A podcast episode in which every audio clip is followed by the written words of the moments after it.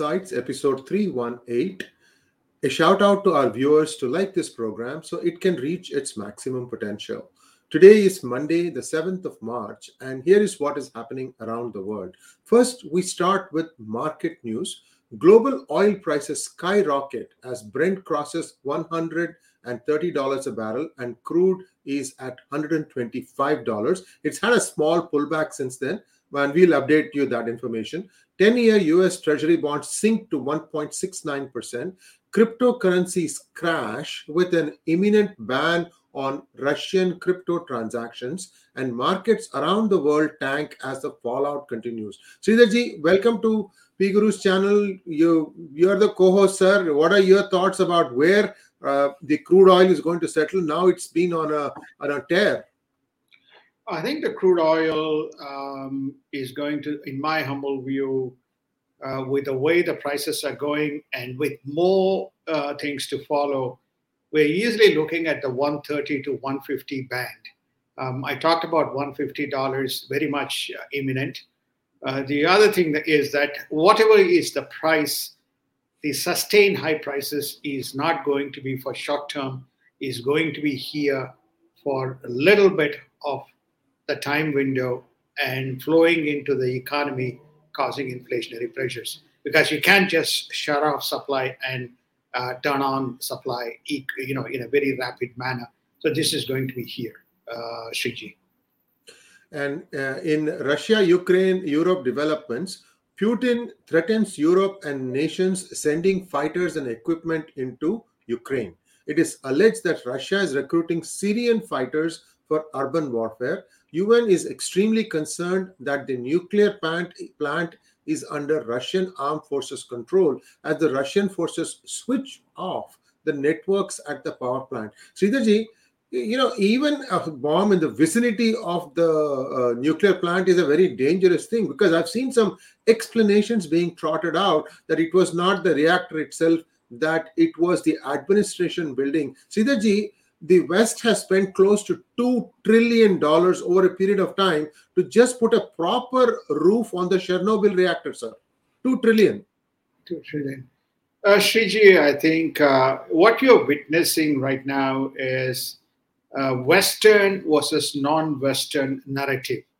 Uh, if you try to, uh, you know, put some perspective, then you are either called a Western uh, you know, what you representative uh, to be put to, put it mildly, or you are called as uh, the other way, which is namely uh, you are uh, you know pro right, anti-liberal, etc. So you have this type of shaping of the narrative that is going on, but what's happening in the process is we are m- missing the facts, as you rightly point out. The fire doesn't matter whether it is in a building or a shed within a nuclear complex, means it has a problem. The second problem that we are find, witnessing in this particular complex is that apparently now the uh, the reactors are now under the control of the Russian forces, and they're slowly. These people are very experienced. These forces are not the uh, you know non-conventional, you know, the guys who fight, uh, but they seem to be very specialist elite forces who know how to monitor and manage uh, these nuclear uh, stations. They have switched off the networks, which effectively means monitoring becomes extremely cumbersome. So this is an ominous sign from the perspective of what IAEA, is saying.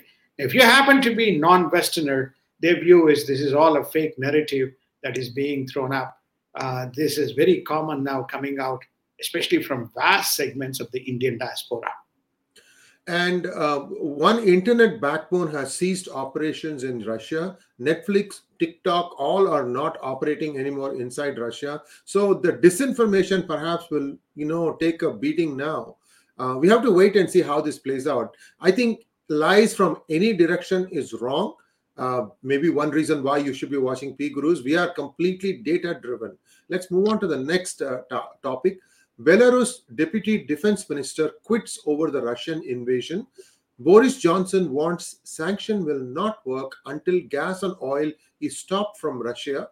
The US mulls a deal to get MiG or MiGs from Poland to Ukraine.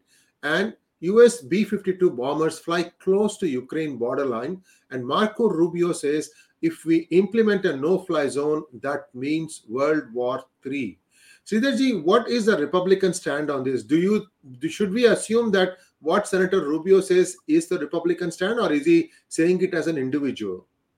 The Republican stand is very simple, um, namely impose sanctions, do not get into the war, no fly zone, and by God, stop all the nonsense around this energy policy and allow natural gas drilling to continue, allow the pipelines to be re-established, pump more from within the American soil, solve the energy problem, and uh, you know let the price, let the pressure of price reduce at the pump stations for the American consumer. This is the position that the present Republican uh, administration or Republican uh, conclave has taken. Believe it or not, surprisingly, or not surprisingly, Democrats are toeing the same line, except on the energy policy. I think we covered it a couple of days ago. Manchin is very much uh, for reopening uh, Keystone Pipeline, but also to allow those 12 or 10 or 12 licenses uh, to be accelerated release and approval by DEA. And Russia has suspended has been suspended from the WTO coordinating group. Ukraine foreign minister says China has the necessary tools to stop Russia. Ukraine and Russia to face world court over genocide. Sridharji, this genocide charge, I think there are a couple of instances. I think it's also come on mainstream media as well as social media where the you, Russian bombs have targeted civilian areas. We are even showing some very grotesque scenes, uh, Sridharji. So uh, I think there is uh, some, it has some substance, this uh, lawsuit.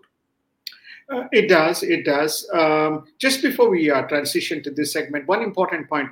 The Ukraine uh, pilots are not trained. they are all used to fire, you know, flying the Russian planes. Hence, I think there is an attempted move to move the MiGs, the from Poland. Yeah. yeah, the MiGs from Poland and then you know replace uh, the MiGs in Poland with uh, F-16s, or I don't think they'll give them F-35s, F-16s. So I think this is a, a, very interesting move that the Biden administration is contemplating. Now, to uh, to get back to your point, um, there clearly is uh, messages coming from the Ukrainians that hospitals and civil infrastructure, including uh, neighborhoods have been targeted, and uh, and which is what they have documented in a systematic manner. Now, the Russian view is that, as is often the case, that the Ukrainians have used, uh, you know, people as uh, what you call as uh, you know uh, human shields, you know, which resulted in in casualties, especially these handheld uh, what they call javelin missiles uh, in domestic locations. This is Russia's stand. It's going to be interesting to see uh, as the evidence is presented how this is going to play out. If you all remember uh, the famous Ukrainian plane that was shot down, uh, you know, and you mean the Malaysian plane, sir? Which one? Malaysian, Malaysian plane. Malaysian there's Malaysian. There's also one other plane. One other. I think uh, either the defense or the uh, I think mm. it's hmm. an army plane. It was shot down, and there's a there was a that probably was not that much mainstream as it relates to the commercial plane that you are alluding to. Right. Uh, and uh, it never had uh, it has never seen the end of the day in terms of the conclusion of the course of the case. Yeah, uh, in fact, one of the stories that is trotted out is that MH17. Uh, around the same time, uh, Prime Minister Modi was on the same area of skies uh, traveling back to India, and somebody was putting out a theory that that was intended for Mr. Modi, and somehow the thing went and hit poor Malaysian Airlines flight. Very, very sad, sir. MH17, I believe. Um, yeah. Residents in Mariupol are trapped as fighting is intensifying. Is Odessa next? Wants French President Macron. The Russian convoy stalls, and Putin calls to Ukraine to surrender. A little bit about uh, the, the item, sir. Um, Odessa is a very key port because if the Russians capture Odessa, then essentially they can cut off Ukraine from any sea access. Yeah, Sea of Azov uh, is what they will control on either side, uh, Mariupol and Odessa, and they already have Crimea. Uh, so, you know, I think that that is what they're attempting to do. And Macron is uh, clearly stating that that is a non starter. But is, uh, is Europe going to intervene? The answer is no. So Europe will not intervene. United States will not will not intervene, contrary to all the rhetoric that is being thrown out. But they will intervene and they will take action if any NATO territory is attacked. I think that's why Vladimir is playing very, very uh, cautious until uh, whatever the outcome that eventually turns out in Ukraine. Then it becomes very interesting. Where is he going next? And there is theories going around. It looks like Moldova, Georgia, and Kazakhs are uh, very much in the radar as to re-establishing. We again covered this some time ago that he is holding the old Soviet Union map.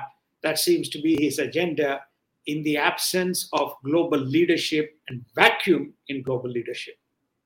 An Israeli prime minister will try to mediate even if the prospects are poor.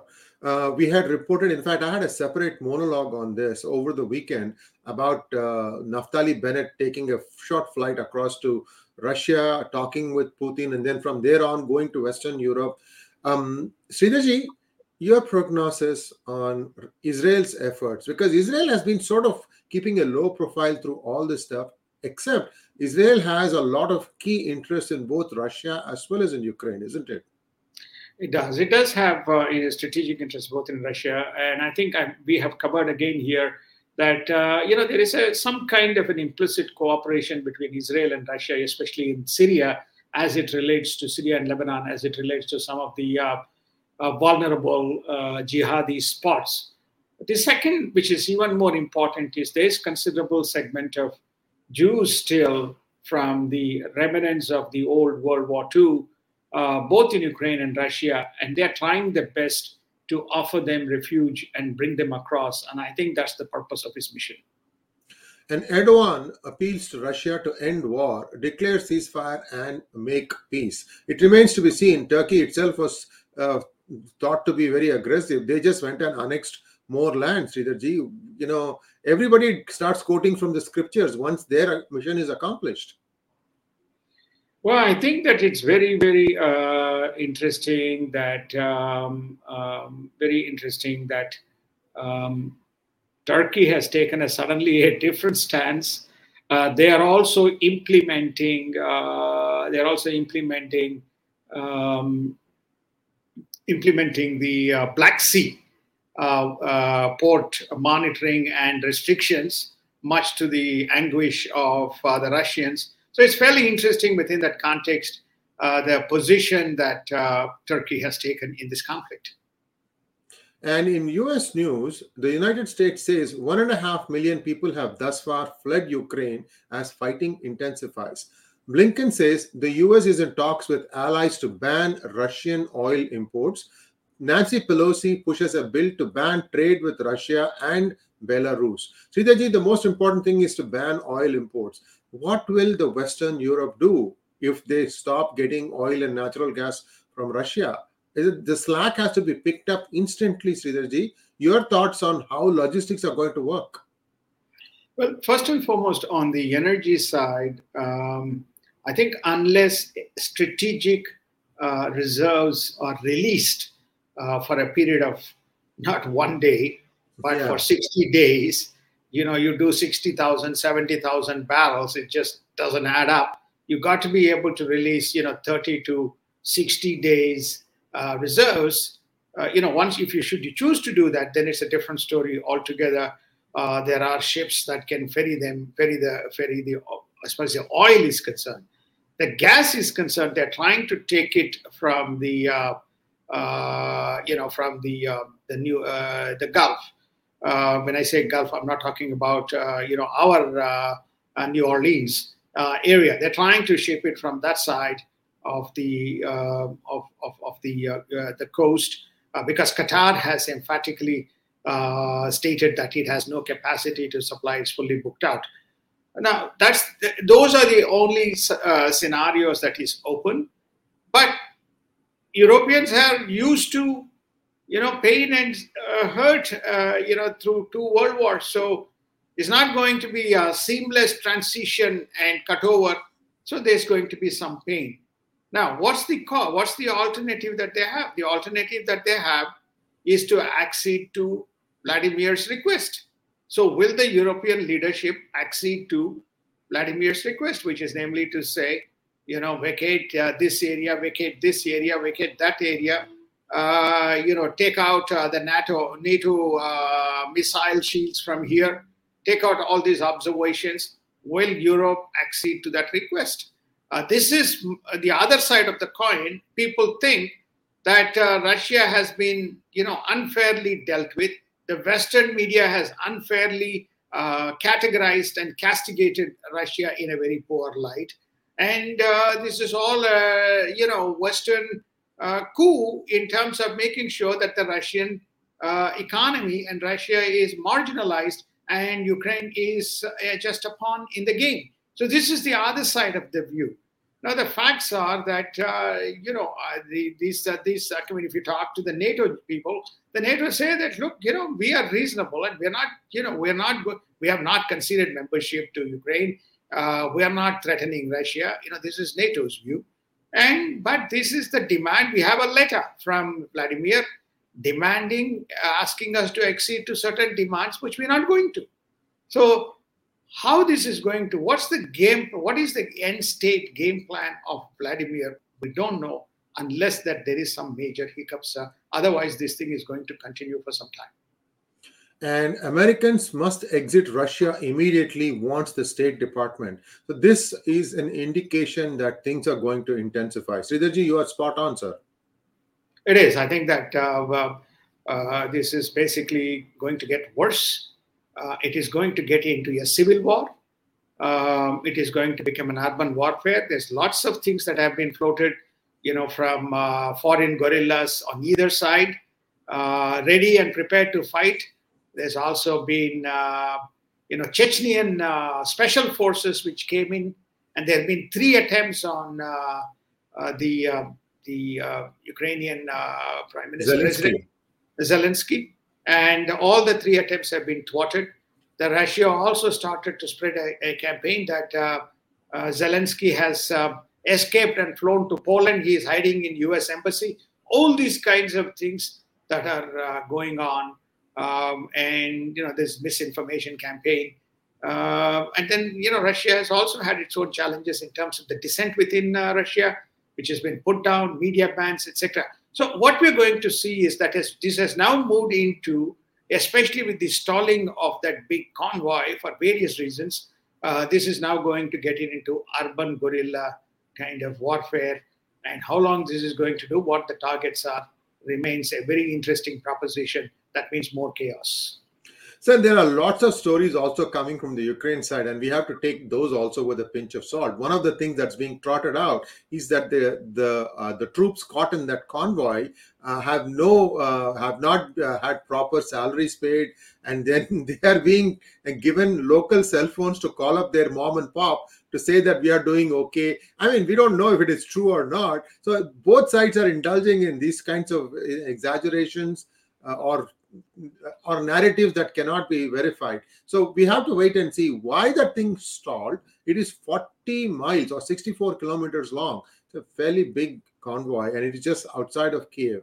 But I think there is some progress. Uh, Russia is still inching, crawling, and capturing one street at a time. Maybe we have to wait and see how that plays out. Now, Biden's budget reduction package undercut by push for trillions in social welfare spending um, US energy problems is not just restricted to the cutting of Keystone Pipe or other projects, but in the foundational myths around the utility of alternate energy sources, net zero greenhouse gas emissions, and inevitable transition to an alternate form of energy.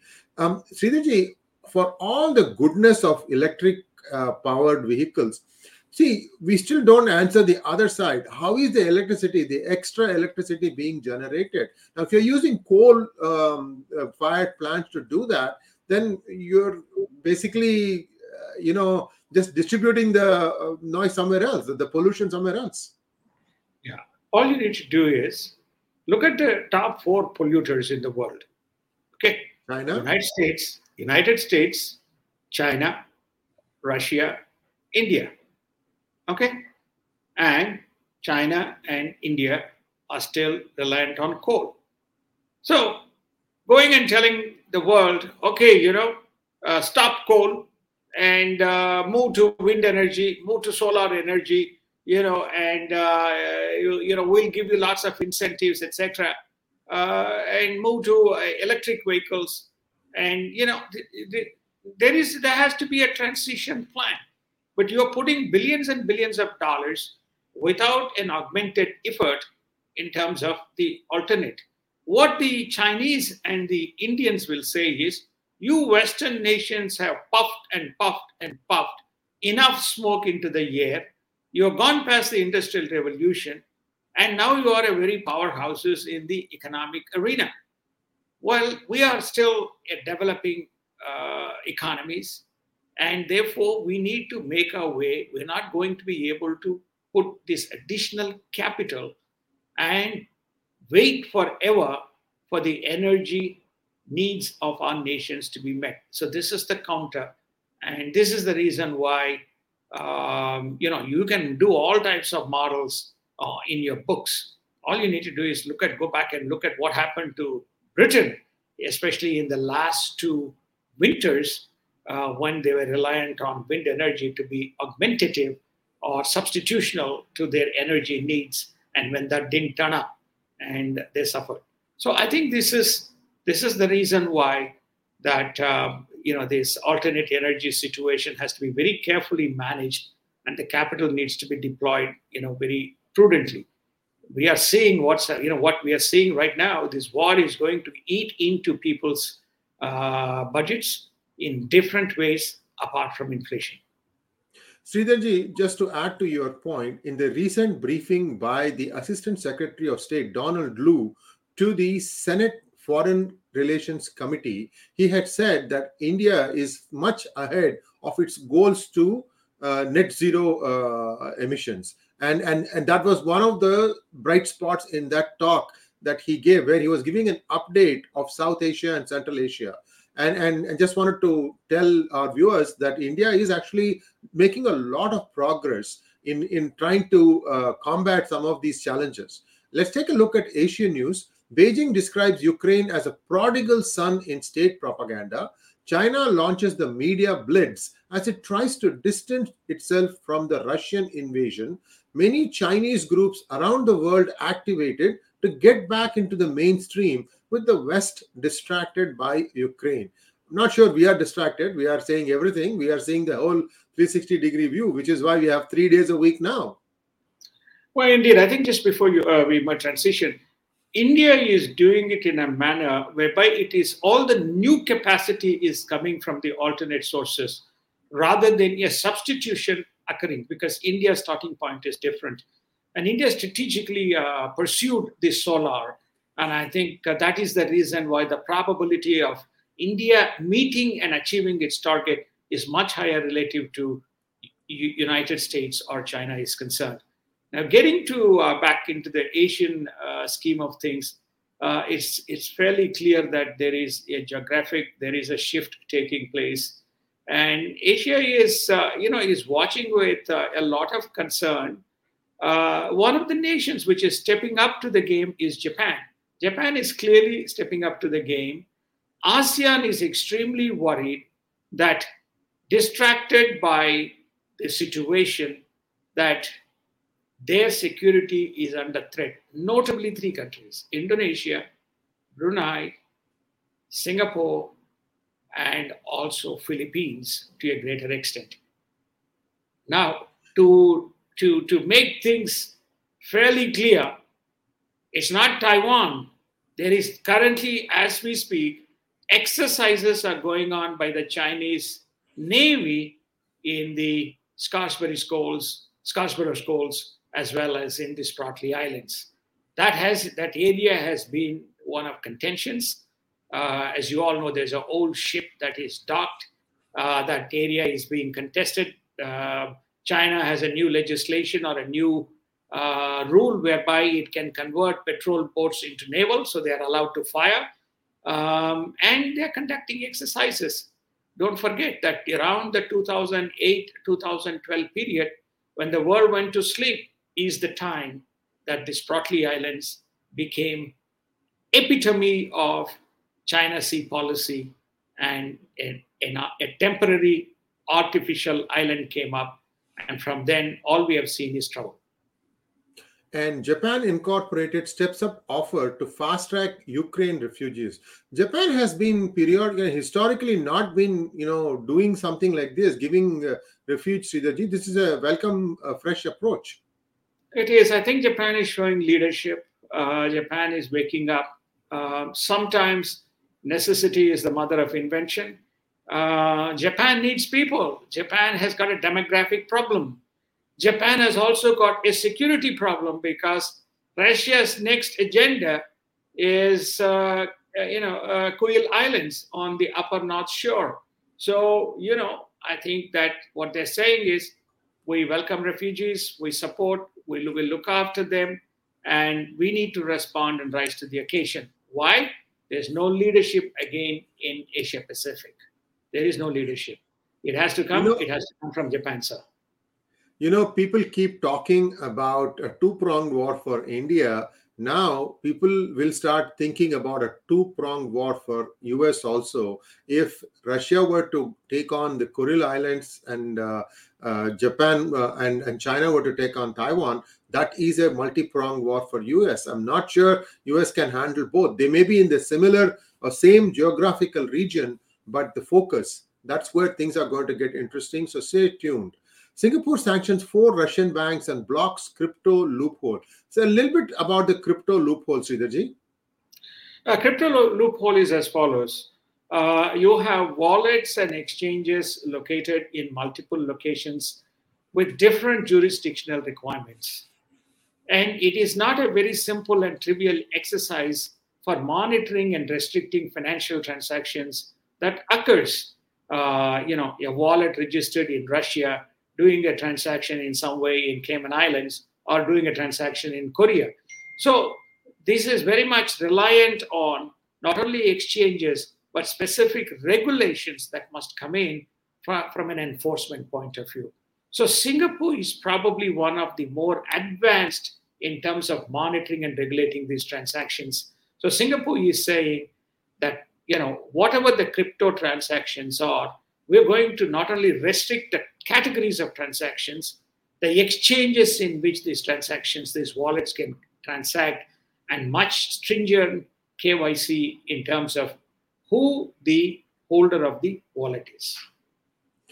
And uh, Sridharji, I urge you to consider making a five to ten minute monologue about the new world order as far as you know moving money around uh, countries is involved. It's it's become a lot more procedural, lot more difficult now. And, and all the Indian bandicoot politicians, babus, and businessmen who have salted money in tax havens, they may be able to see their money, but they may not be able to take it out. That's what the, the new order seems to be. I will we'll keep you posted on this, uh, viewers. There is a lot of interesting stuff going on there also. And in Indian news, Ukraine war exposes the limit of India's strategic independence, writes Nikkei Asia and India pitches with France to become a Rafale maintenance hub.